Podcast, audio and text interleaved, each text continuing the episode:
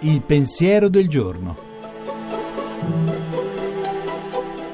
In studio Gianni Gennari, teologo e giornalista. Oggi nelle chiese si legge che Gesù si paragona ad un pastore buono. Non è detto che tutti i pastori lo siano. Col pastore ci sono le pecore. Non siamo più abituati a vederne forse in genere le pecore non hanno buona stampa, sempre miti, sempre obbedienti. Ma Gesù aggiunge altro. In genere i pastori ad un certo punto si impadroniscono della vita stessa delle pecore e le destinano al macello. Ebbene, Gesù dice di sé esattamente l'opposto. Lui dà la vita per le sue pecore. Pecore e pastore.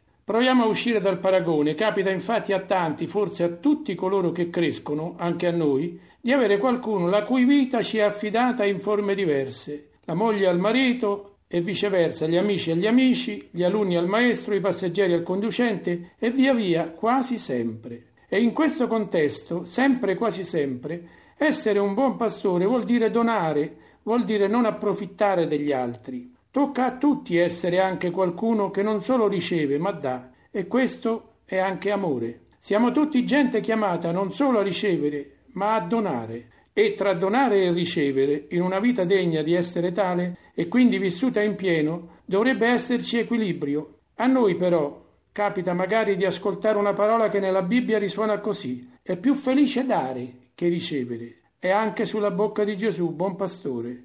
E nella nostra vita questo paragone cosa dice? Pensiamoci qualche volta. Per oggi buona domenica.